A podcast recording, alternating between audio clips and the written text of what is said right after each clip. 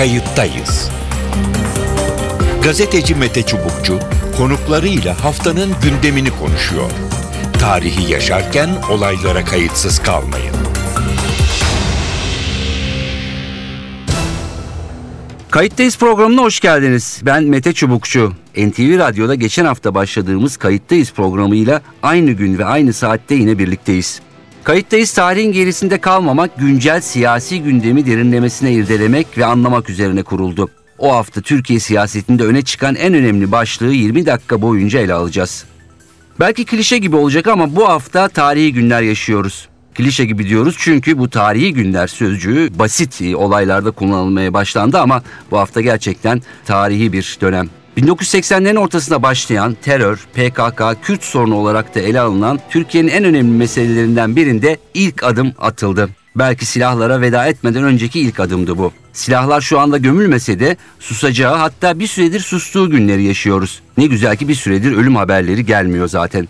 PKK 8 Mayıs itibariyle Türkiye topraklarından Irak Kürt bölgesine çekilmeye başladı. 21 Mart Nevroz'da Diyarbakır'da Abdullah Öcalan'ın mektubuyla başlayan silahlar değil fikirlerin konuşacağı ve geri çekilme çağrısının yapılacağı mektuptan söz ediyoruz. Ve artık süreç işlemeye başlandı. PKK daha önce Kandil'den yapılan açıklama doğrultusunda Türkiye'den ayrılmaya başladı ve sürecin en kritik aşamasına geçildi denilebilir. Gözler sayıları 1500 ile 2000 arasında değiştiği söylenen PKK'lıların sınır dışına yapmaya başladığı geri çekilmeye çevrilmiş durumda. Çekilme işlemi peyderpey yani kademe kademe yapılacak. PKK'lılar kimi kaynaklara göre 5, kimi kaynaklara göre 8'erli gruplar halinde Irak'a geçecek. Şimdi bir süre öncesine isterseniz gidelim. PKK'nın üst düzey yöneticisi Murat Karayılan'ın Kandil Dağı'nda yaptığı çekilme açıklamasını dinleyelim. Ki gerçekten e, o günde Türkiye'den birçok medya kuruluşu temsilcisi orada e, bu açıklamayı dinledi. Tarihi olarak nitelenen bu ilan o gün NTV Radyo'dan şöyle verilmişti. PKK, Abdullah Öcalan'ın isteği üzerine 8 Mayıs'ta Türkiye topraklarından çekilmeye başlayacak. Güçlerimiz sınır dışına çekilme çağrısının gereklerini tam bir kararlılık ve irade birliği içinde tereddütsüz sahiplenerek yerine getirecek. Geri çekilmede güçlerimizin gelip üstleneceği yer Irak Kürdistan'ıdır. Geri çekilen güçlerimize yönelik herhangi bir operasyon olması halinde geri çekilme derhal durdurulacak ve meşru savunma temelinde güçlerimiz misilleme hakkını kullanacaklardır. Çekilme sürerken Türk devlet güçlerinin de buna paralel olarak Kürdistan'da herhangi bir askeri aktivite ve çatışmaya neden olabilecek tahriklerde bulunmaması ve fırsatçı yaklaşımlara yer vermemesi gerekmektedir. Uygulanmakta olan ateşkes ve güçlerimizin başarılı bir biçimde geri çekilmesiyle birlikte birinci aşama sona erecek ve ikinci aşama başlamış olacaktır. İkinci aşama sorunun kalıcı çözümü için daha çok hükümetin yükümlülüklerini yerine getireceği aşamadır. Bu süreçte anayasal çözüm çerçevesinde yapılacak reformlarla Türkiye'nin gerçek anlamda demokratikleştirilmesi sağlanmalıdır. Üçüncü aşama ise barışın kalıcılaşması, toplumsal uzlaşma, eşitlik ve özgürlükler sürecidir. Çekilme başladı ancak çekilmenin niteliği konusunda tartışmalar var. Başbakan Erdoğan daha önce dile getirdiği bir hususu partinin grup toplantısının ardından gazetecilerle paylaştı. Başbakan nereden ve nasıl çekilecektir onların bileceği bir iş. Nereden girdilerse oradan çıkmasını bilirler. Ancak PKK'lılar Türkiye topraklarını silahsız terk etmeli. Bizim ilkemiz budur diye konuştu. PKK silahlarıyla birlikte çekilmeye Irak'ın kuzeyine geçmeye başladı. Ancak bu işlemin ne kadar süreceğine dair muhtelif rivayetler söz konusu. BDP eş başkanı Selahattin Demirtaş bir öngörüde bulundu ve PKK'lıların sınır dışına geçme işleminin 3-4 ay sürebileceğini söyledi. Demirtaş olası çatışma riskine karşı da dikkatli olunmasını istedi. Bunun ne kadar süreceğini bilemiyoruz. Çünkü sonuçta kamuoyunun gözü önünde gerçekleşmiyor bu geri çekilme. Ama tahminlerimiz coğrafyanın büyüklüğü, mevsim şartları gibi koşullar düşünüldüğünde bunun 3-4 ay süreci e, herhalde öngörülebilir. E, tabii geri çekilme sırasında en kritik mesele olası çatışma riskinin ortaya çıkmasıdır. Bu e, durum e, hiçbirimizin arzu etmediği süreci e, derinden yararlayacak, tarif edecek bir gelişme olur. Başından beri odaklandığımız bu sürecin selametle yürümesi için odaklandığımız en önemli mesele budur. Umut ediyorum ki geri çekilme sırasında herkes dikkatli, duyarlı davranacak. Köylerden mezralara, şehir merkezlerine kadar herkes e, geri çekilmenin sağlıklı e, çatışmaya mahal vermeden gerçekleşmesi için dikkatli davranıyor. Aynı dikkat ve özenin askeri birliklerde de olabileceğini ben tahmin ediyorum. Gözlemlerimiz şunu gösteriyor ki hükümet de bu konuda bazı idari tedbirler almış durumda. Hükümetin e, resmi olarak sahiplendiği bir süreçtir bu süreç. Dolayısıyla geri çekilme sırasında çatışmaların yaşanmaması, operasyonların olmaması doğrudan hükümetin sorumluluğundadır. Bu süreçte merak edilen bir soru da güvenlik güçlerinin bu dönem zarfında ne yapacağı. Sorunun yanıtı gerçekten merak ediliyor. Ee, bu konuda şimdiye kadar asker ve polise yetkilerin sınırını çizecek yazılı bir talimat verilmiş değil. En azından bilinen bir metin yok. Başbakan PKK'lılar nasıl geldilerse öyle gider diyor ancak MHP lideri Devlet Bahçeli buna karşı çıkıyor. Bahçeli'ye göre PKK'lıların gidişine göz yummak suç ve zamanı geldiğinde bunun hesabı sorulur. Unutulmasın ki süreç ihaneti çerçevesinde atılan ve atılması planlanan bütün adımlar anayasal suç niteliği taşımaktadır. PKK'lıların beşerli gruplarla sınır ötesine gidişini seyretmek, termal kameralarda maç izler gibi tepkisiz takip etmek suçtur ve uyarmak isterim ki bu sorumluluktan başta hükümet olmak üzere hiç kimse, hiçbir kurum muaf olmayacaktır. Bir kez daha sormak isterim ki PKK'lı teröristlerin sınır ötesine çekilme işlemine yürürlükteki hukuk kaidelerinin neresinde cevaz vardır? Bile bile göre göre terör örgütü mensuplarının çıkıp gitmesine sırt dönmek, sınırlarımızda cirit atan suçlulara mealen güle güle gidin demek hangi kurumun, hangi faninin altında kalkabileceği bir teslimiyet ve kendini bilmezliktir. Ve bu gelişmelerin hiçbir noktasında Milliyetçi Hareket yer almayacak, destek olmayacak ve hepsinden de önemlisi asla sessiz kalmayacak. Evet açıklamalar böyle. Önemli bir adım atıldı, hep tekrar ediyoruz. Çekilmenin önceleri başladığını söyleyenler de oldu. 1 Eylül'de tamamlanacağını söyleyenler de var. Netice olarak şöyle ya da böyle PKK çekiliyor Kuzey Irak'a. Bu çekilme sırasında yeni bir habur vakasının yaşanmaması için de dikkat ediliyor. Peki çekilme sürecine ilişkin bir kaygı var mı? Sanki yok gibi. MIT aracılığıyla bir yandan çekilme süreci takip edilirken diğer yandan çözümün ikinci aşaması için hazırlıklar da yürütülüyor. Alınan bilgilere göre bu çekilme insansız hava araçları tarafından takip ediliyor, görüntü alınıyor. Muhtemelen çekilmeler tespit ediliyor diyebiliriz. PKK'lar Irak'ın kuzeyindeki sadece Kandil değil, Avaşin, Zap, Hakurk bölgesindeki kamplara yerleşecek. Alan ve arazi büyük. Kandil'e gitmemiş olsak da o bölgenin coğrafyasını bilenlerdeniz. Irak Kürt bölgesindeki PKK'nın yerleştiği bölge gerçekten geniş bir bölge. Çekilme ve bundan sonraki süreçte yaşanacak tüm gelişmeler parlamento tarafından yakından takip edilecek. Bu kapsamda meclis çatısı altında adı çözüm sürecin değerlendirimi olan bir komisyon kuruldu. AK Parti ve BDP'li vekillerin yer aldığı komisyon bir gözlem gücü olacak. Yani sahadan çekilen PKK'lıların güzergahları ve bu güzergahlardan başlayan çekilmeyi izleyecek. Şimdi telefonda o komisyon üyelerinden birisi var. Telefon attığımızda AK Parti Amasya Milletvekili Naci Bostancı. Naci Bey çözüm sürecini değerlendirme komisyonu e, ismi. E, AK Parti ve BDP'li vekiller var. Diğer partiler e, katılmadılar.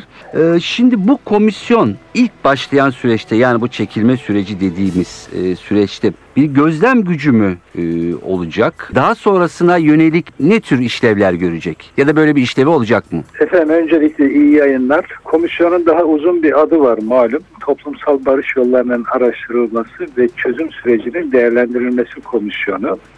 Tam adı şu bakımdan önemli.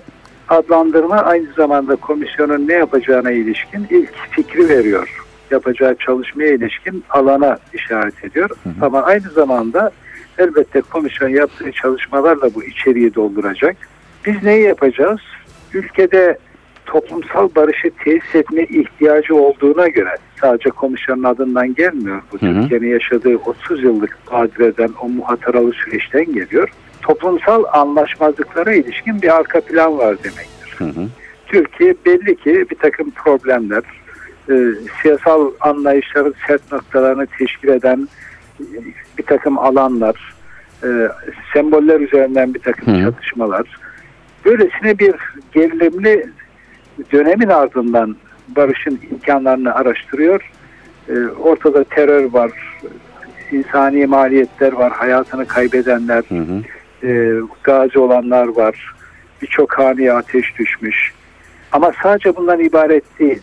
Genel anlamda ülkenin atmosferinde bir e, kara bulut vardı tabiri caizse. Şimdi bu kara bulut dağılıyor. Terör duracak öyle anlaşılıyor. Ama mesele hiçbir zaman sadece terör olmadı. Bunu herkes biliyor. Evet. O yüzden de hep askeri güvenlik önlemlerinin ötesinde başka tedbirler almak gerektiği de yine Türkiye'de her çevre dile getirmişti. Ama nedir bu tedbirler denildiğinde sosyoekonomik tedbirler diye veciz bir özetleme yapılıyor ama Evet. bunun yetmeyeceğini de herhalde insanlar biliyorlar. Çünkü mesele işte bir kimlik kültür meselesi olarak takdim edildiğinde bir kesim tarafından yahut da bazen demokratikleşme, özgürleşme olarak telaffuz edildiğinde meselenin başka alanları olduğunu da görüyoruz. Hı hı. Kimin ne söylediğinden bağımsız olarak Türkiye'nin demokratikleşmesinin herkesin reşit vatandaşlar olarak ülkenin siyasetine, toplumsal hayata, kat- hayatına katılmasının ne kadar önemli olduğunu biliyoruz. Evet. Esasen bu imkanlar sağlanırsa Türkiye e, medeni bir ülke olarak kendi vatandaşlarına e, şüpheli, zanlı, tehdit potansiyeli, tehlikeli, e, siyasi olarak da belli sınırların ötesinde olanlar e, Türkiye'yi karıştıracak e, tehditkar unsurlardır. Anlayışından vazgeçilir. Hı hı. Hem toplumsal hem siyasal olarak insanları toparlayabilecek bir demokrasi ve özgürlükler gök kubbesi oluşturulursa problemlerin önemli ölçüde çözüleceğini düşünüyoruz. Hı hı. Düşünüyoruz derken bunu sadece komisyonun fikri olarak söylemiyorum. Türkiye'de farklı çevrelerden insanların yaklaşımı da bu. Evet. Şimdi böyle bir sürece giriyoruz. Şiddet çünkü insanların ayarlarını bozuyor. Muhakeme etme biçimlerini e, şirazesinden çıkartıyor. Akıllın yerine refleksleri koyuyor. Dolayısıyla biz tekrar aklı selimin egemen Hı hı. olduğu, insanların birbirini anladığı, terör dolayısıyla kendi kamuoylarına gömülmüş insanların başlarını çıkartarak başkalarına baktığı, başkalarının acılarını ve taleplerini görebildiği ve muhakeme edebildiği bir ortam kurmaya çalışıyoruz. Halkın rızası hariç hiçbir şey olmaz bu ülkede. Hem demokrasi diyeceksin, hem reşit vatandaş diyeceksin, hem halkın rızası diyeceksin, hem de insanların rızası ilahına bir şekilde bir şeyler yapmaya kalkacaksın. Bunu mantığa da uygun bulmam, akla da uygun bulmam, böyle bir siyaseti de uygun bulmam. Bunun memlekete, millete faydası olduğu kanaatinde değilim. Peki. Endişelerin zamanla izale olacağı kanaatindeyim. Ee, bu süreç inşallah hem sürece desteği yukarılara çıkaracaktır hem de bu sürecin imkanları o akıl zemininde bu meseleleri konuşabilme atmosferi daha iyi anlaşılacaktır. İnşallah hayırlı olacak. Evet, e, şimdi genel komisyonun böyle bir e, perspektifi e, söz konusu.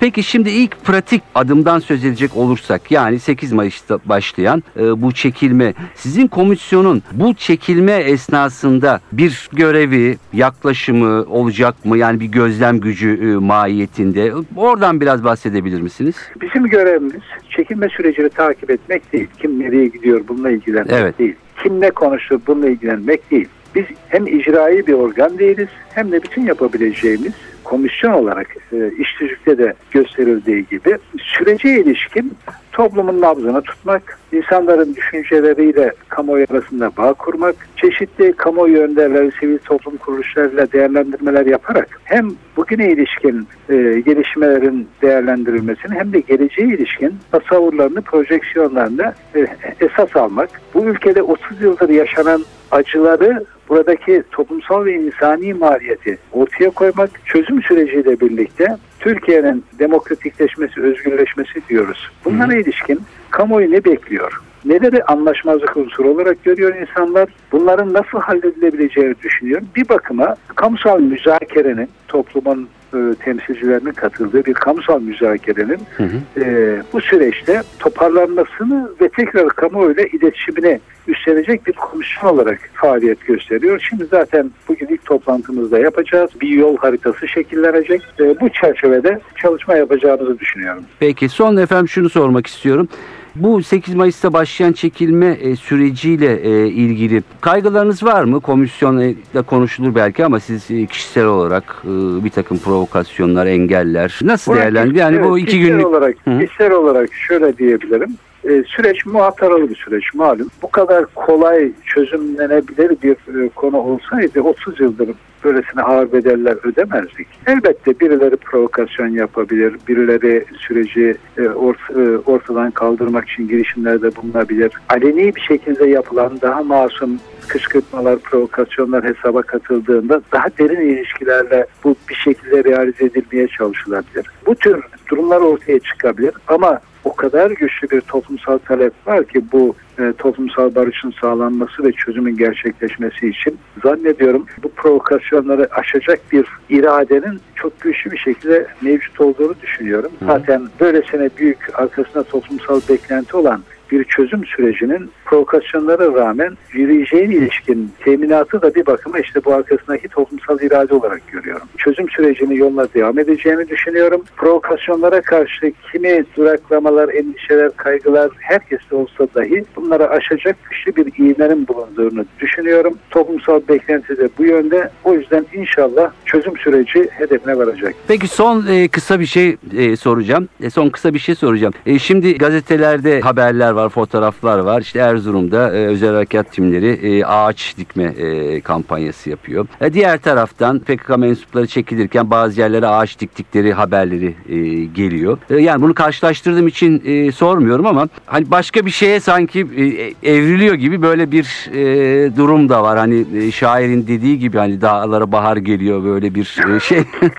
Şimdi bu, bu haberleri ben de gördüm. Ee, bu haberlerin alt metinlerinde sanki e, asıl görevlerini yapmayan onları... E, onu kastetmiyorum ben tabii ki. Yok yok siz onu kastetmiyorsunuz ama o haberlerde böyle bir alt metin de mevcut. Ben de ona işaret etmek istiyorum. Ama sizin kastettiğiniz anlamın çok doğru olduğunu düşünüyorum. Yani bu ülkeyi bu toprakları şenlendirmek gerekir. Bu toprakları herkes için yaşanılır kılmak gerekir. Ağaç dikmek burada çok anlamlı bir semboldür. Eğer bu haberi yapanlar farklı bir kasıt peşindeyseler aslında kasıtlarının ötesinde başka bir anlama da hizmet etmiş oluyorlar. Kötümser bir okuma yapmamışımdır inşallah o haberi yapanların niyetlerine dair. Fakat e, memleketin dağlarını, bağlarını herkesin serbestçe gezebildiği yeşillikler içerisinde toprağın üstünün canlılıkla dolu olduğu bir yer haline getirmek hakikaten önemli. Dağlarına bahar gelsin evet Peki. memleketimizin. Naci Bostan çok teşekkür ediyoruz. Umarız Rica başlayan efendim. süreç kazasız belasız e, hedefine varır. İnşallah. Süreç nazik. Bu nedenle olası provokasyonlara meydan vermemek için hazırlıklar da yapılıyor. Hazırlık yapılan yerlerden birisi de Diyarbakır. Diyarbakır'daki sivil toplum kuruluşları örneğin Diyarbakır Barosu, İnsan Hakları Derneği, Mazlum Der, KESK, Tabip Odası, Günsiyat yani Güneydoğu Sanayici ve İş Adamları Derneği, Türkiye İnsan Hakları Vakfı gibi birçok e, kuruluş bu çekilmeyi izlemek için de bir platform oluşturdu. Ne yapacaklar, nasıl süreci izleyecekler? Çünkü bu süreçte coğrafyanın zorlukları da söz konusu. Teknik olarak nasıl çekilmeyi izleyecekler ve bundan sonra ne yapacaklar? Yani bir rapor mu hazırlayacaklar? Bunu da Diyarbakır İhade Şube Başkanı e, Raci Bilici ile konuşacağız. Raci Bey kayıttayız programında çekilme sürecini ele alıyoruz. Siz de Diyarbakır'da birçok STK bir arada bir platform e, kurdunuz. Süreci izleyeceksiniz. Şimdi süreci izlemek ne demek? Neler yapacaksınız? Bütün bu coğrafi zorluklar söz konusu. Nasıl bir yöntem izleyeceksiniz? Yani doğrusu ben önce şunu söyleyeyim. Bizim İnsan Hakları Derneği olarak zaten öteden beri yaptığımız iştir. Sürekli ihlallerin yaşandığı, sıkıntıların olduğu bölgelere gidiyorduk. Çok e, zor koşullarda da olsa, güvenlik sorunu olduğu halde yine gidiyorduk. Çatışmalı bölgelere de gittik geçmişten bugüne kadar. Şimdi biz iki komisyon kurduk. Yani bizim bir tanesi İnsan Hakları Derneği bünyesinde 25 kişilik bir komisyon oluşturduk. Bu komisyon bizim bölgede 13 şubemiz var. 4 temsilcimiz var. 8 MYK üyelerimiz var. 25 kişiden oluşan merkezi Diyarbakır'da ve her şube kendi bölgesinde işte Siirt'tir, Hakkari'dir, Şırnak'tır, Bingöl'dür, Dersim'dir, Erzurum'dur, Kars'tır, Muş'tur, Cizre'dir, Mardin'dir bu bölge, Diyarbakır bu bütün buralarda bizim şube başkanlarımız bölgede, ille, ilçelerde, köylerde onlara gelebilecek bilgiler olur ya istihbarat şeyleri olur ya da köylerin onlara iletecekleri şeyler olur. Hı hı. Bir şekilde haber alıyoruz sürekli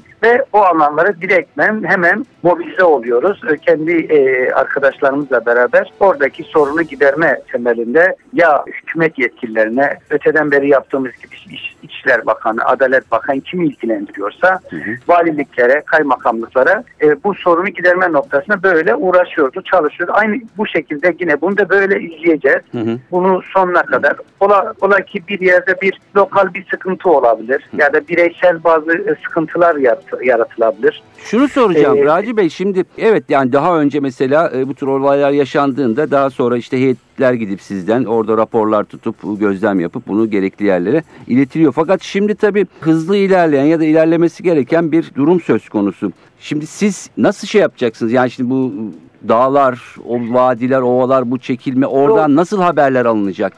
Şimdi Mete Bey de bilirsiniz. Zaten e, hani daha önce de geldikleri gibi yani bu bir- birçok sefer yani çok e, gelip gidiyorlar. Yani bu süreçte de yine normal koşullarda bu mekanizma işlenecek. Hı hı. Zaten görüşmeler, diyalog çerçevesinde Türk Silahlı Kuvvetleri de e, hani operasyon yapmayacak, operasyona çıkmayacak bir hareketlik yaşanmayacak. Şimdi bu, bu temelde hani e, sıkıntı çıkabileceği kanısında değiliz. Fakat şu sıkıntılarımız da var. Yani bölgede 90 bin üzerinde korucu var. Bölgede değişik birlikler de bölgeye gelmiş. Yani bu yerelde bazı e, noktalarda lokal sıkıntılar çıkabilir. Bunlar da hemen haberimiz oluyor. Hı hı haberimiz olduğu anda zaten ya oradaki kaymakamla ya da valiyle ya da e, jandarma ile eğer e, şeyse bunu direktmen biz muhatap olalım. Yani o kanalı rahatlıkla o köprüyü sağlayabilme temelinde ve biz belki bir saatte sürmez belki yani 2-3 saatte sürmez o bölgeye rahatlıkla ulaşabiliriz. Yani her yere bilgi verip gidiyoruz tabii ki. Bizi kaygılandıran belki de bu komisyonların bu şekilde oluşması ve ihtiyaç nedeni de otokontrol mekanizması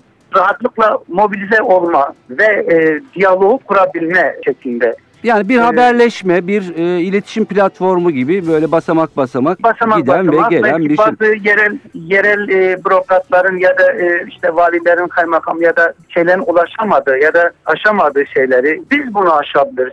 Anladım. E, bu 99 yılında bu tür şeyler oldu yani biliyorsun belki bu, bu süreçten farklıdır kuşkusuz 99 süreci. evet 99 Fakat- daha farklı bir süreçti yani. Daha orada. farklı. Fakat burada daha e, rahat, daha böyle e, disiplinli, her iki tarafın da şu ana kadar bir hareketli bir operasyon şey olmadı. Fakat biz mesela komisyon olarak örneğin Diyarbakır'da da bir komisyon kurduk. Bu insan hakları komisyonunda da çağrılarda bulunduk. Olası sıkıntıları, olası riskleri ortada kaldırmak için çağrılar. Biz- Bu korucuların devlet çok rahatlıkla çağrıda bulunur. Bulunabilir. Bunlar evlerine çekilsinler ve belli bir tatmin çıkarır. Bu silahlarını geri silahlarını teslim etme, devlete teslim etme temelinde. Onların sosyal ve özlük haklarını nasıl yapacaksa o devletin tabii yapması da bileceği bir şey. Ama bu silahlı güçlerini o da kendi evlerine. Ben hiçbir korucu hiçbir yerde görmek istemiyorum diyebilir. Çünkü çok hassas bir süreç. Evet. Bunu bu noktada sıkıntı çıkarabilecek korucuların içerisinde de bazı e, şeyler olabilir. Anladım. Yani bu şeyin bitmesini istemeyen e, güçler de olabilir. Tehkiket savaş bu Kürt meselesinden kaynaklı doğan bir şeydi ve şu anda çekiliyor. Hı hı. Aynı şekilde korucuların da çekilmesi lazım. Aynı şekilde bölgeye özel birlikler gelmiş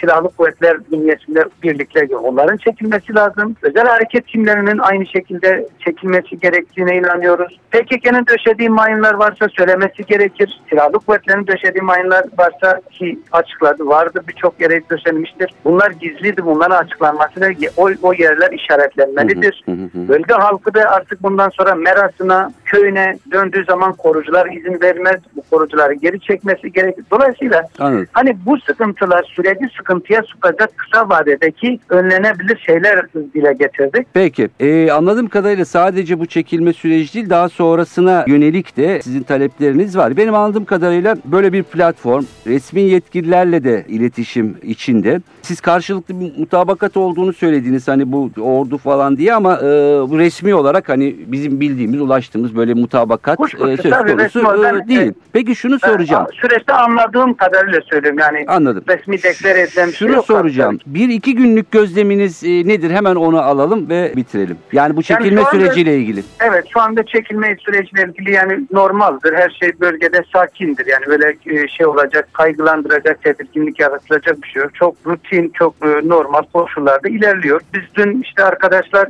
Şırnak bölgesinde o alanda bir açıklama yaptılar ve o alan gözlemlediler şey yaptılar. Silahlı kuvvetler de kendi e, birliklerinde, kendi e, bulunduğu noktalarda duruyorlar. Şey olmamış, bir hareketlik söz konusu değil şu şimdiye kadar ve normal süreç işliyor bölgede. Hı hı. Ha, dediğim gibi o bahsettiğim sıkıntılar da önlenirse, önlenirse hani olacaktır anlamda e, söylemiyorum. Olma ihtimali olduğu için söylüyorum. Böyle bu, bu, bu temelde ben bu sürecin bu şekilde sağlıklı her iki tarafın disiplinli bir şekilde sürece hakim olduğu e, kanısındayım ve öyle ilerliyor. O, o şekilde görünüyor şu anda. Peki umalım böyle devam etsin ve ilk aşama kazasız belasız tamamlansın. Raci Bey çok teşekkür ediyorum. Evet. Ee, Size de kolay gelsin diyorum. Ben de teşekkür ederim. İyi yayınlar, iyi çalışmalar.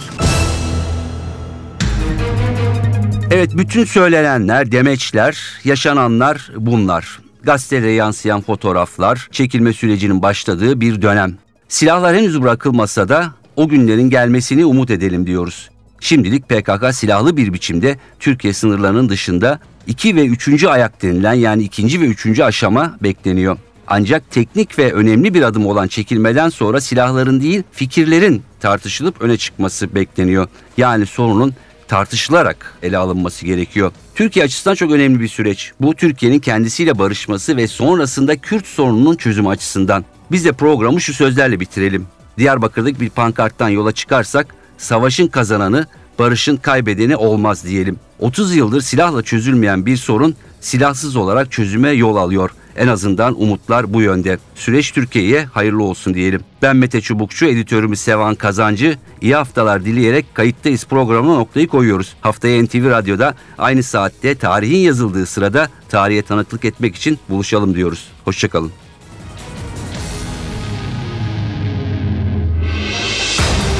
Kayıttayız. Gazeteci Mete Çubukçu konuklarıyla haftanın gündemini konuşuyor. Tarihi yaşarken olaylara kayıtsız kalmayın.